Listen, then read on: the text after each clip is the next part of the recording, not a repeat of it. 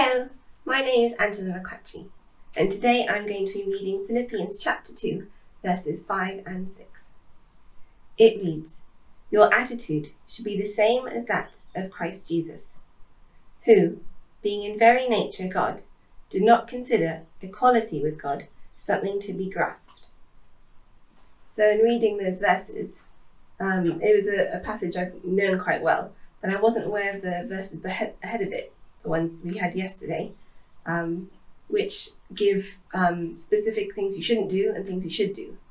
And in contrast, these verses where it begins to paint a portrait of the ideal. So not what you shouldn't do, not what you should do, but what the perfect is. And the perfect is Jesus. So I hadn't realised that beforehand, before I read them. And then when I read in verse 6 about Jesus being in very nature God, it reminded me of the verses where it says that Jesus said, "If you've seen me, you've seen the Father," and that Jesus only ever did what he saw the Father doing. He only ever said what he heard the Father saying. And that brought to mind the fact that Jesus raised people from the dead, he healed lepers, he gave sight to the blind, he took little children and blessed them. And that made me realise that that's actually what God was doing. That's what God gave Jesus to do, because that's what God was doing, what God the Father was doing. And Jesus, he was in very nature God. Everything he did was what God wanted to do, but he did not consider equality with God something to be grasped.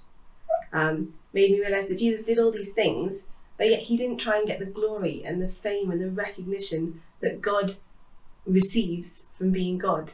Like, he didn't try and get that from the people around him. He just did what he was supposed to do. In fact, he also told people to not tell anyone what he had done. And that challenged me in how many times do I do what I'm supposed to do, but still quite like it when I get thanked or get a bit of recognition. So these two verses beginning this lovely passage describing Jesus Christ brought out something I'd not seen before in a challenge for me. So I hope that helps and is a blessing to you. Have a lovely day.